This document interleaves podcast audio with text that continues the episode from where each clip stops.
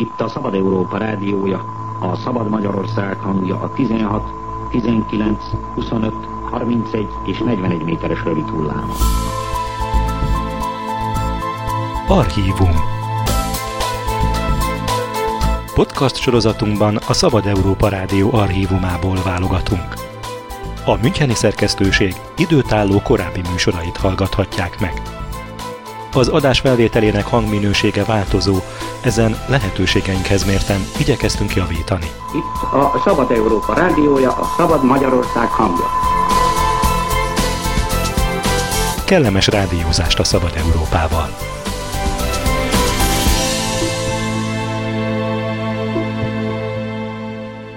Most meghallgathatják a Szabad Európa Rádió 1992. november 9-én sugárzott műsorát az állami gondozásról. A mikrofonnál Láng Júlia. Természetes, hogy a gyerekek jogainak nagyon eltérőek az ismérvei a világ 180 egymástól másban is nagyon eltérő országában. Még Svédországban törvény tiltja, hogy a kedves szülő megpofozza rakonszátlan gyermekét, a harmadik világ kisgyerekeit sok ezer dollárokért árusítják szervezett gyerekcsempészbandák, Brazíliában és Guatemalában pedig féllegális kivégző osztagok vadásznak a túlságosan elszaporozott utcagyerekekre. Ezt a múlt héten részleteztük. Lássuk most a boldogabb országokat, ahol a gond már az, nem védi túlságosan is az állam a gyerekeket. Járai János. Két elég különös könyv jelent meg a napokban a svéd könyvpiacon. De amilyen különösek és első hallásra unalmasnak tűnnek, annál izgalmasabbak, amikor az ember forgatni kezdi azokat. Az elsőnek az a címe, hogy Jogaim, és a gyerekeknek íródott. A másik pedig a felnőtteknek ad felvilágosítás, tanácsokat ugyanarról, vagyis hogy mik a gyerekek jogai. A fiataloknak szánt könnyű stílusú színes írás nem csak azzal foglalkozik, hogy joga van-e az anyunak vagy az apunak elvenni azt az ajándékpénzt, amit a nagyi az unokájának adott, hanem arról is, hogy mit jelent az egy üzletből valamit ellopni. A szülőknek készült könyv pedig egyebek közt rámutat, hogy a mai zűrös világban hajlamosak vagyunk elfelejteni, hogy az ennivaló és a ruházat mellett a gyerekeknek igenis joguk van a szeretetre is. Ugyancsak a közelmúltban terjesztettek fel javaslatot a Népjóléti Minisztériumba arról, hogy gyermekjogi felelőst, képviselőt kell országos hatáskörrel létrehozni. Miről is van szó? Otthon is ismert, hogy Svédországban törvény tiltja a gyermekek megverését. De a kiskorúakat nem csak testi fenyítéssel lehet megalázni, hanem kiszolgáltatottságuk miatt számtalan más módon is hátrányos helyzetbe kerülhetnek a felnőtt világban. Nem akarom pontról pontra ismertetni a leendő gyerekképviselő feladatait, aki természetesen maga felnőtt lesz, csak annyit érdemes megjegyezni, hogy nem egyedi esetekkel fog foglalkozni, hanem a feladatkörébe tartozik majd szorgalmazni, hogy a gyerekek is helyet kapjanak az ország alakító vitákban, például abban, hogy milyen legyen a jövő társadalma. Itt érdemes azonban megemlíteni, hogy a gyermekek védelme minden jó szándék ellenére az utóbbi időben több túlkapást is eredményezett. A svéd szociális szervek nem egyszer avatkoztak be különböző családok életébe, és vettek állami gondozásba a gyerekeket, olyan ügyetlen és sértő módon, hogy az tragédiákhoz, illetve a nemzetközi bírósághoz vezetett. Különösen a szociáldemokrata kormány ideje alatt fordult elő, hogy a hivatalos szervek hiányos, illetve direkt hibás vizsgálatok alapján rúgtak fel otthonokat, és a gyerekek harmonikus fejlődési érdekeit hangoztatva nevelő otthonokba juttatták őket. A svédek ma már elismerik, hogy rendkívül nehéz belátni a szülő-gyerek kapcsolatba, és talán a nehéz gazdasági helyzet miatt is kétszer is meggondolják, mielőtt egy fiatalkorút elszakítanának a biológiai szülőktől. Ez egyébként az itteni törvények szerint alapfeltételnek kell, hogy legyen, hogy a szülők betegség, kábítószer vagy alkoholizmus miatt, hogy csak néhányat említsek, alkalmatlanak nyilvánuljanak a gyereknevelésre. Külföldi példákat szem előtt tartva az utóbbi időben nagyobb jelentőséget kap Svédországban a fiatalkorú saját véleménye is, annak eldöntésében, hogy a hivatalos szervek milyen határozatot hozzanak. Egy másik élénken vitatott kérdés, hogy a privát nevelő otthonokban lakó kicsit örökbe fogadhatják-e az ideglenes szülők. Ennek elvi akadálya nincs, de annál több gyakorlati. Mert a legtöbb esetben a biológiai hozzátartozók már csak bosszúból is ellenszegülnek az ilyennek. Erre a célra van viszont az örökbefogadási tanácsadó és hivatal, ahol a leendő szülők anyagi és erkölcsi alkalmassági kivizsgálása után kül- és belföldi lehetőségekkel ismerkedhetnek meg az érdeklődők. Járai János, Szabad Európa Rádió, Svédország. Hillary Clinton, aki január 20-ától a First Lady az Egyesült Államokban, híres ügyvédnő, a családjog és a gyermekvédelem szakembere. Egyik könyvében azzal foglalkozott, hogy Amerika története során voltak emberek, akiket alkalmatlannak minősítettek arra, hogy önnön jogaikat önmaguk képviseljék a bíróságok előtt. Így a rabszolgákat tulajdonos gazdájuk képviselte, később a feleségeket a férjük, és ma még a gyerekeket a szülők vagy gondozóik. De éppen a közelmúltban volt egy nagy port kavart ügy, amely megingatta ezt a dogmát is. Tárnok Éva jelenti Washingtonból. Ez év nyarán egy 12 éves floridai fiú örökbefogadásának története, annak jogi megoldásai ráirányították a figyelmet az elhagyott, illetve szüleik által súlyosan bántalmazott gyermekek állami védelmének nem kielégítő jogi szabályozására az Egyesült Államokban. A fenti eset jogi precedens teremtett azzal, hogy a bíróság megengedte, hogy a 12 éves fiú saját jogán kezdeményezze édesanyja szülői jogainak megszüntetését azért, hogy nevelőszülei örökbe fogadhassák.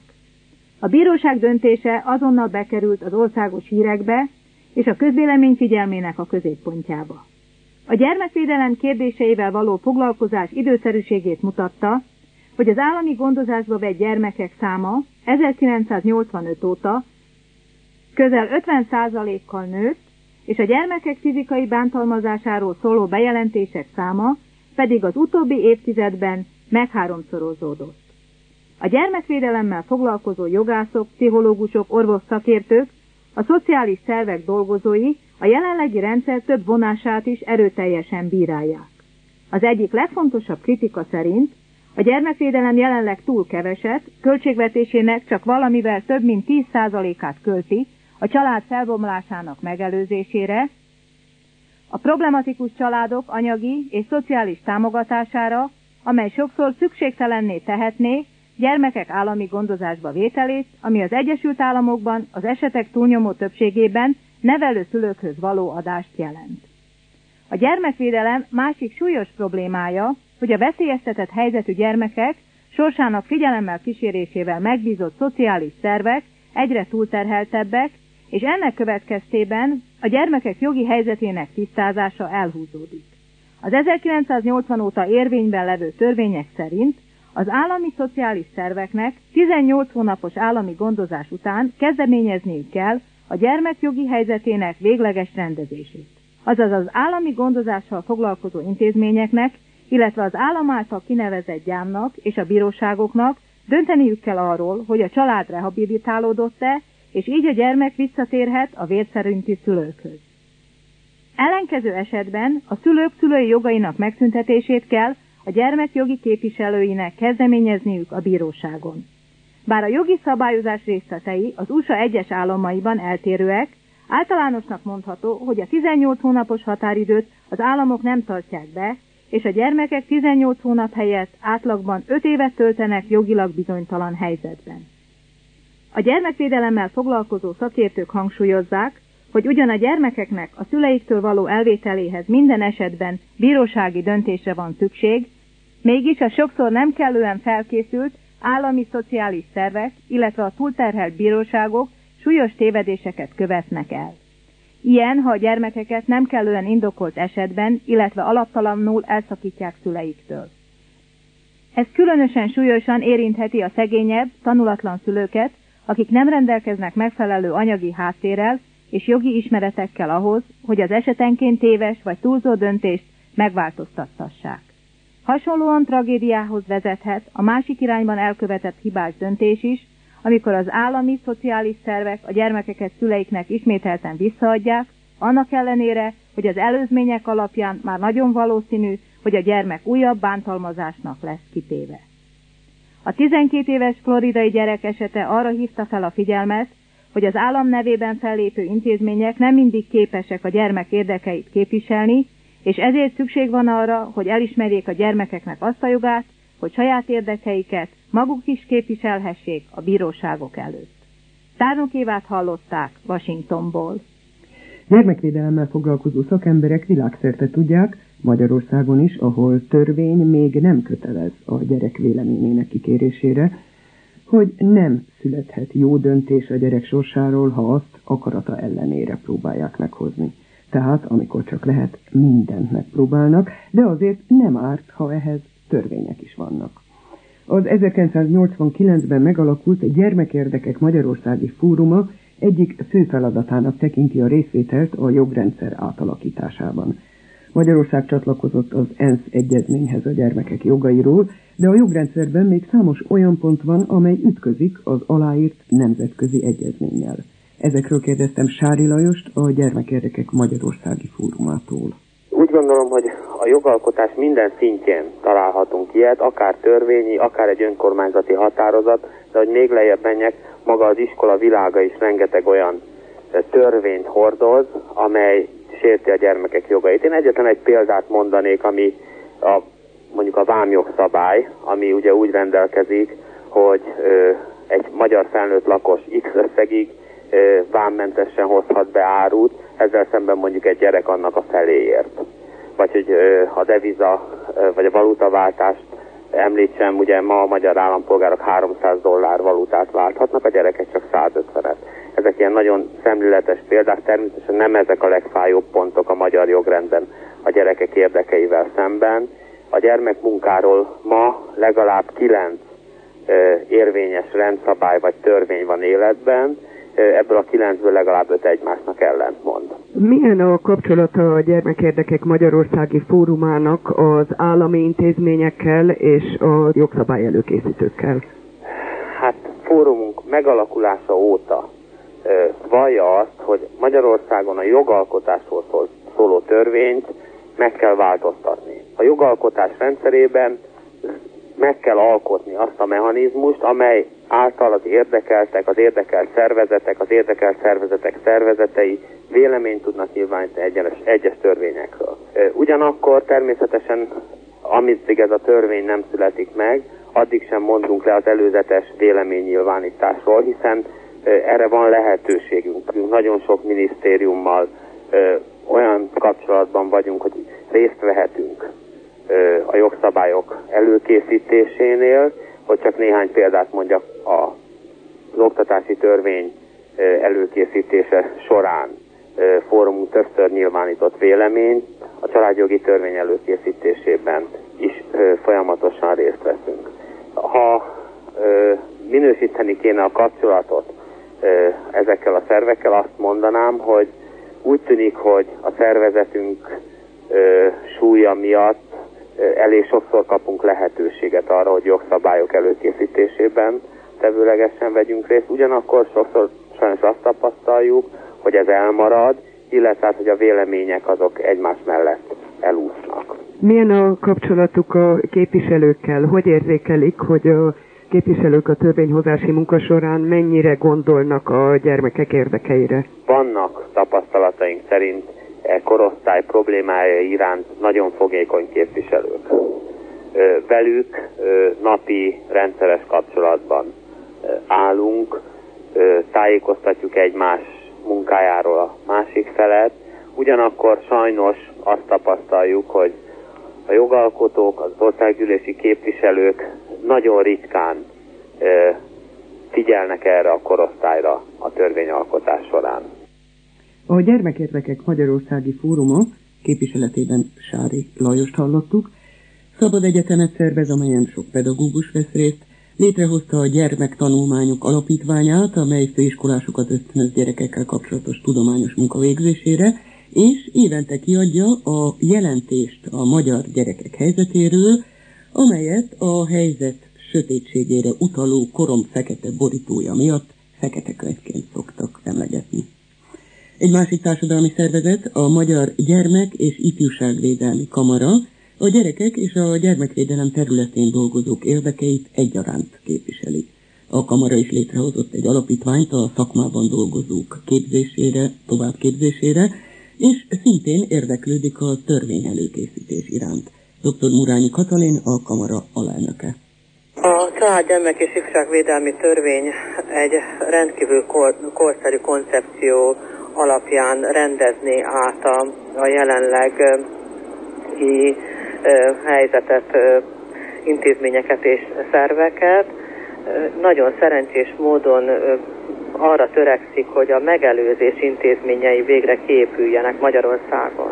Nagyon szerencsésnek tartjuk azt, hogy a gyermekvédelmi törvény a szociális törvénykezés egy része lesz, tehát a szociális törvényhez kapcsolódó törvény, és így a, azokat a gondokat, amik elsősorban szociális gondok, az a, a, a szociális törvényel ötvözve próbálja megoldani. És más területen, már nem anyagi területen mit lehet tenni a megelőzés érdekében családi problémáknál, hogy segíthet állam vagy társadalmi szervezet a család belügyeiben? Hát ez, ez azt hiszem az egész világon egy igen izgalmas kérdés, mert ugye az ember és a gyermeki jogokat érinti, és azt az alapvető kérdést, hogy vajon a, a, a közösség ugye mennyit vállalhat fel abból, hogy beleavatkozva a, a személyiség autonómiájába a közösség érdekeit képviselje. Tehát ez, ez egy nagyon izgalmas szabályozási probléma, azt hiszem az egész világon igen nagy gond, és hát ez kemény munkát jelent majd a törvényalkotóknak nálunk. Ami a praktikus oldala ennek, hiszen én gyakorlati szakember vagyok, az az, hogy végül is az intézmény hálózatát is ki kellene alakítani a megelőzésnek, ahol humán szolgáltatásokat tudnának szervezni, ahol pszichés segítséget is kapnának az emberek, mert bizony ebben Magyarországon nem állunk valami nagyon jól. A családsegítő központok hálózatának kiépítéséről van szó gyakorlatilag, amihez hát nagyon sok szakemberre lenne szükség, és bizony pénze is. Különböző tanfolyamok indulnak itt a mi térségünkben is, részint a, a munkanélkülivé váltak számára ilyen szociális munkás területen.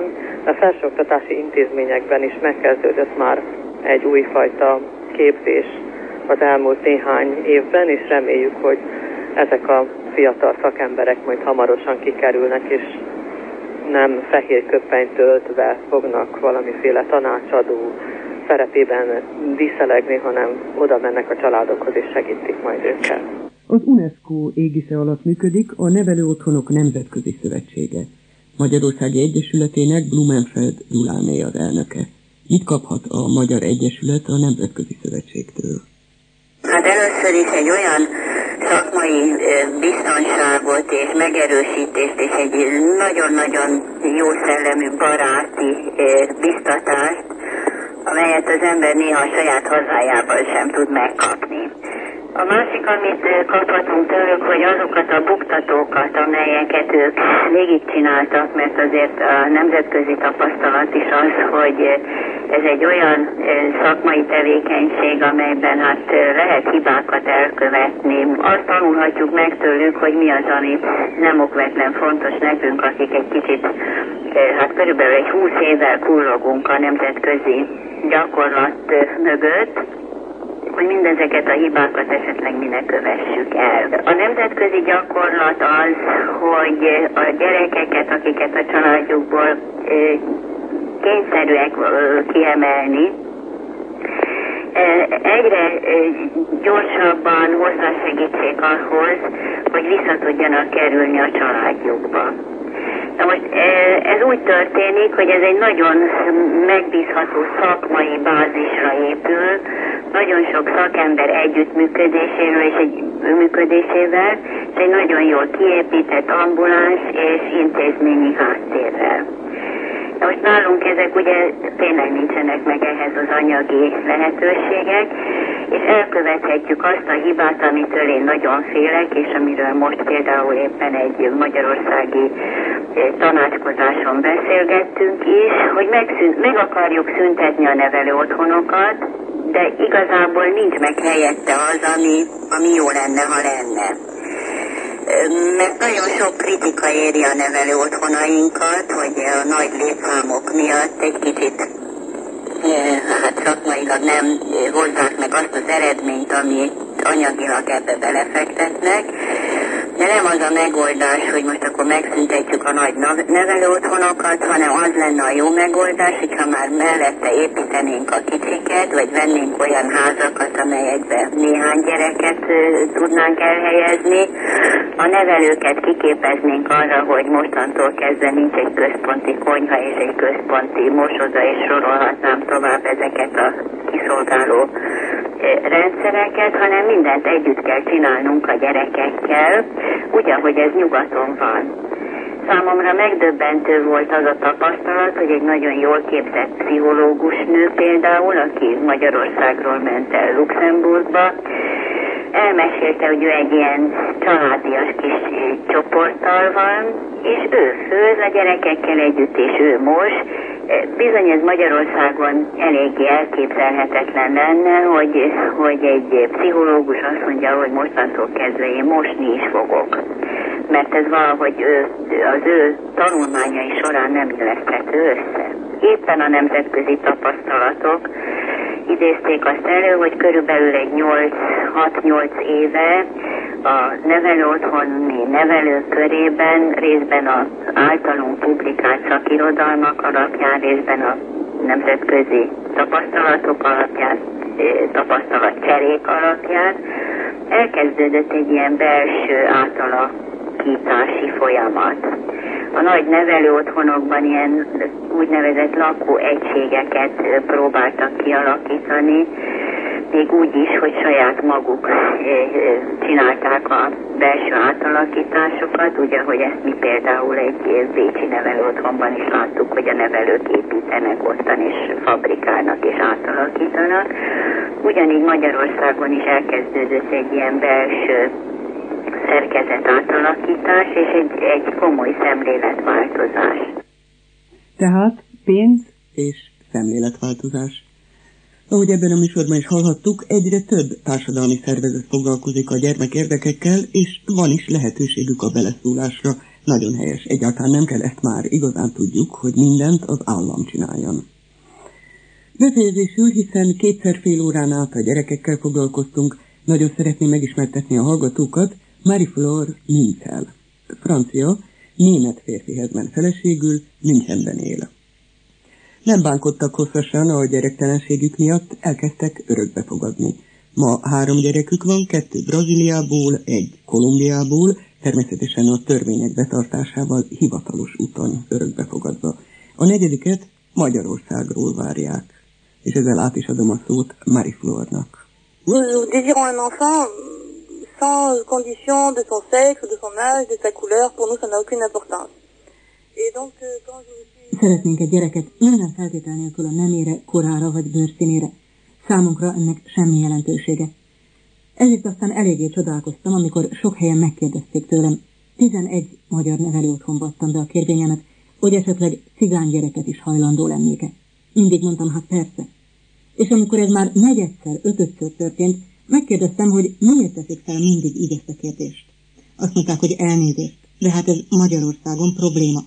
Mondjuk egy kicsit úgy, ahogyan a németek nem szeretik az ott élő törököket, meg hogy a magyar örökbefogadó szülők sajnos nem akarnak cigány gyereket. Ezért szokták a külföldieket megkérdezni, hogy ők hajlandók-e. Megismételtem, hogy nagyon is szívesen. Ezért sem értem, hogy még mindig nem válaszoltak. Két éve már, hogy elhatároztuk, szeretnénk egy negyedik gyereket. Két éve hordom a fejemben, nem a hasamban. A fejemben viselem ezt a gyereket. Nincs nap, hogy ne gondolnék rá. Érdeklődtem, hogyan gondol a gyerekei vér szerinti szüleire, örökbefogadáskor lehet-e tudni, hogy kik azok, sőt, esetleg találkozott-e velük? Pour un de mes fils, oui. brésilien, j'ai rencontré son papa. C'était un des moments euh, les plus, plus émouvants de ma vie. Az egyik fiamnak, a braziliainak találkoztam a papájával. Ez volt életem egyik legmegrendítőbb pillanata. Az ügyvédem kérdezte, hogy szeretnék-e találkozni vele. Mondtam, hogy igen, Mert ha a gyerek majd később érdeklődik a szülei iránt, szeretnék tudni minél jobban beszámolni neki. Sajnos beszélgetni nem tudtunk, mert én nem tudok portugálul. Sajnos. Itt csak néztük egymást. Csodálatos volt. Az volt az érzésem, ez az ember azért adta nekem a gyerekét, hogy megmentse. Nagyon, nagyon erősen éreztem a felelősséget, és hatalmas hálát is, köszönetet. Szerettem volna tudni elmondani neki szavakkal is, hogy mindent meg fogok tenni a gyerekéért, és boldog lennék, ha majd egyszer újra találkozhatnánk, ha a fia is meg akarja őt keresni, és ő majd azt mondhatja, szépen felnőtt a fiam. Biztos vagyok benne, hogy az én három gyerekemnek a dér szerinti szülei nem akarták elhagyni a gyereküket, hanem azért adták nekem, hogy esélyt adjanak számukra az életben. Mindhárom nagyon-nagyon szegény körülmények között élt. És tisztelem ezeket a szülőket, mert micsoda bátorság kell ahhoz azt mondani, más szülőkkel jobb élete lesz a gyerekünknek, mint velünk. Láttam a nagyfiam apjának a tekintetét. Szerette a gyerekét. Nagy tévedés lenne azt hinni, hogy a harmadik világban könnyű szívvel hagyják el a gyerekeket. Ez nem igaz. Kényszerítve vannak erre, a szörnyű nyomor miatt. A mindházas pár éppen ma délelőtt már interjúnk elkészülte után kapta meg a Veszprémi Gyermekvédő Intézettől az elutasítást, azzal az indokolással, hogy elsősorban olyan szülőknek adnak gyereket örökbe, akik gyermektelenek. Érzésem szerint ez inkább a gyerekvágyó szülőknek, mint a család nélküli gyerekeknek az érdekeit képviseli, akiknek biztosan jó lehet nagy családba kerülni. Bádi Lászlótól érdeklődtem, a Veszprémi Gyermekvédő Intézet igazgatójától. Teljesen egyetértek önnel, amikor azt tetszik mondani, hogy egy több gyerekes családba behelyezni egy kisgyereket sokkal jobb, sokkal több információt kap, sokkal érzelem gazdagabb, ha szabad ezt mondanom, az a közösség, ahol sok kisgyerek van. Egy természetes tényel állunk sajnos szemben, nagyon kevés az a kisgyerek, akit örökbe tudunk adni, még akkor is, hogyha a kedves francia érdeklődő hölgy, akit én nagyon tisztelek, szeretné, ha cigány kisgyereket kapna örökbe a többiek mellé, ugyanakkor tudniuk kell, hogy nálunk több mint száz külföldi érdeklődő áll sorba, hogy ezt a csúnya szót mondjam. Van, aki már több éve is itt nyilvántartásban van nálunk, és akkor még nem beszéltem a több mint 80 Magyarországról örökbe fogadni szándékozóval.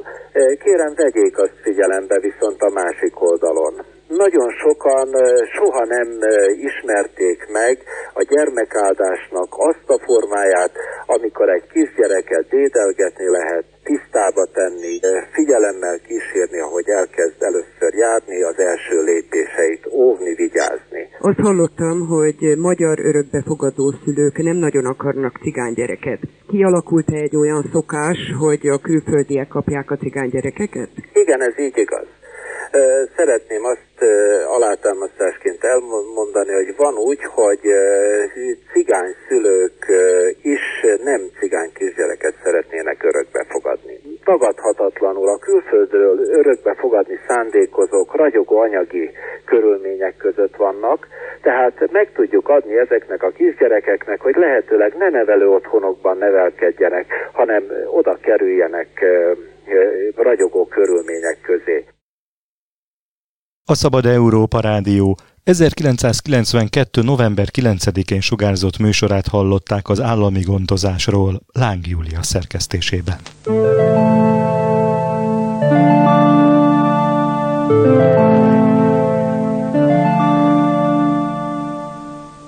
Az eredeti felvételt az Országos Széchenyi Könyvtár történeti fénykép és interjútára őrzi és bocsátotta rendelkezésünkre.